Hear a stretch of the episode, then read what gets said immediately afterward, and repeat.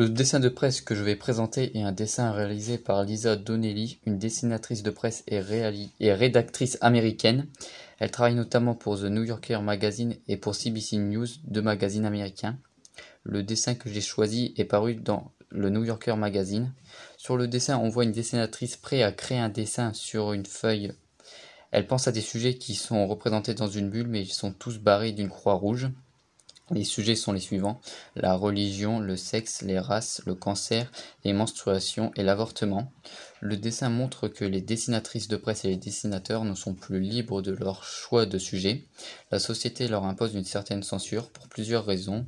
Les sujets dits tabous, les sujets qui pourraient vexer certaines personnes, des sujets qui visent à se moquer d'un groupe de personnes précises sont parfois mal compris et mal interprétés par les lecteurs et conduisent à des critiques et dans des cas extrêmes à des représailles comme les attentats de Charlie Hebdo. Ce dessin est paru dix ans après la révolte d'une partie du monde musulman due à une caricature du prophète Mahomet par les dessinateurs danois d'un quotidien le 30 septembre 2005.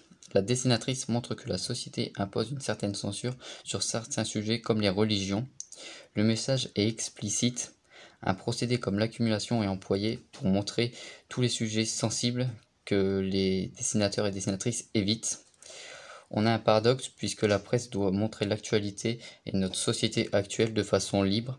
Donc si des sujets sont bloqués, la presse devient inutile et obsolète, elle perd son objectif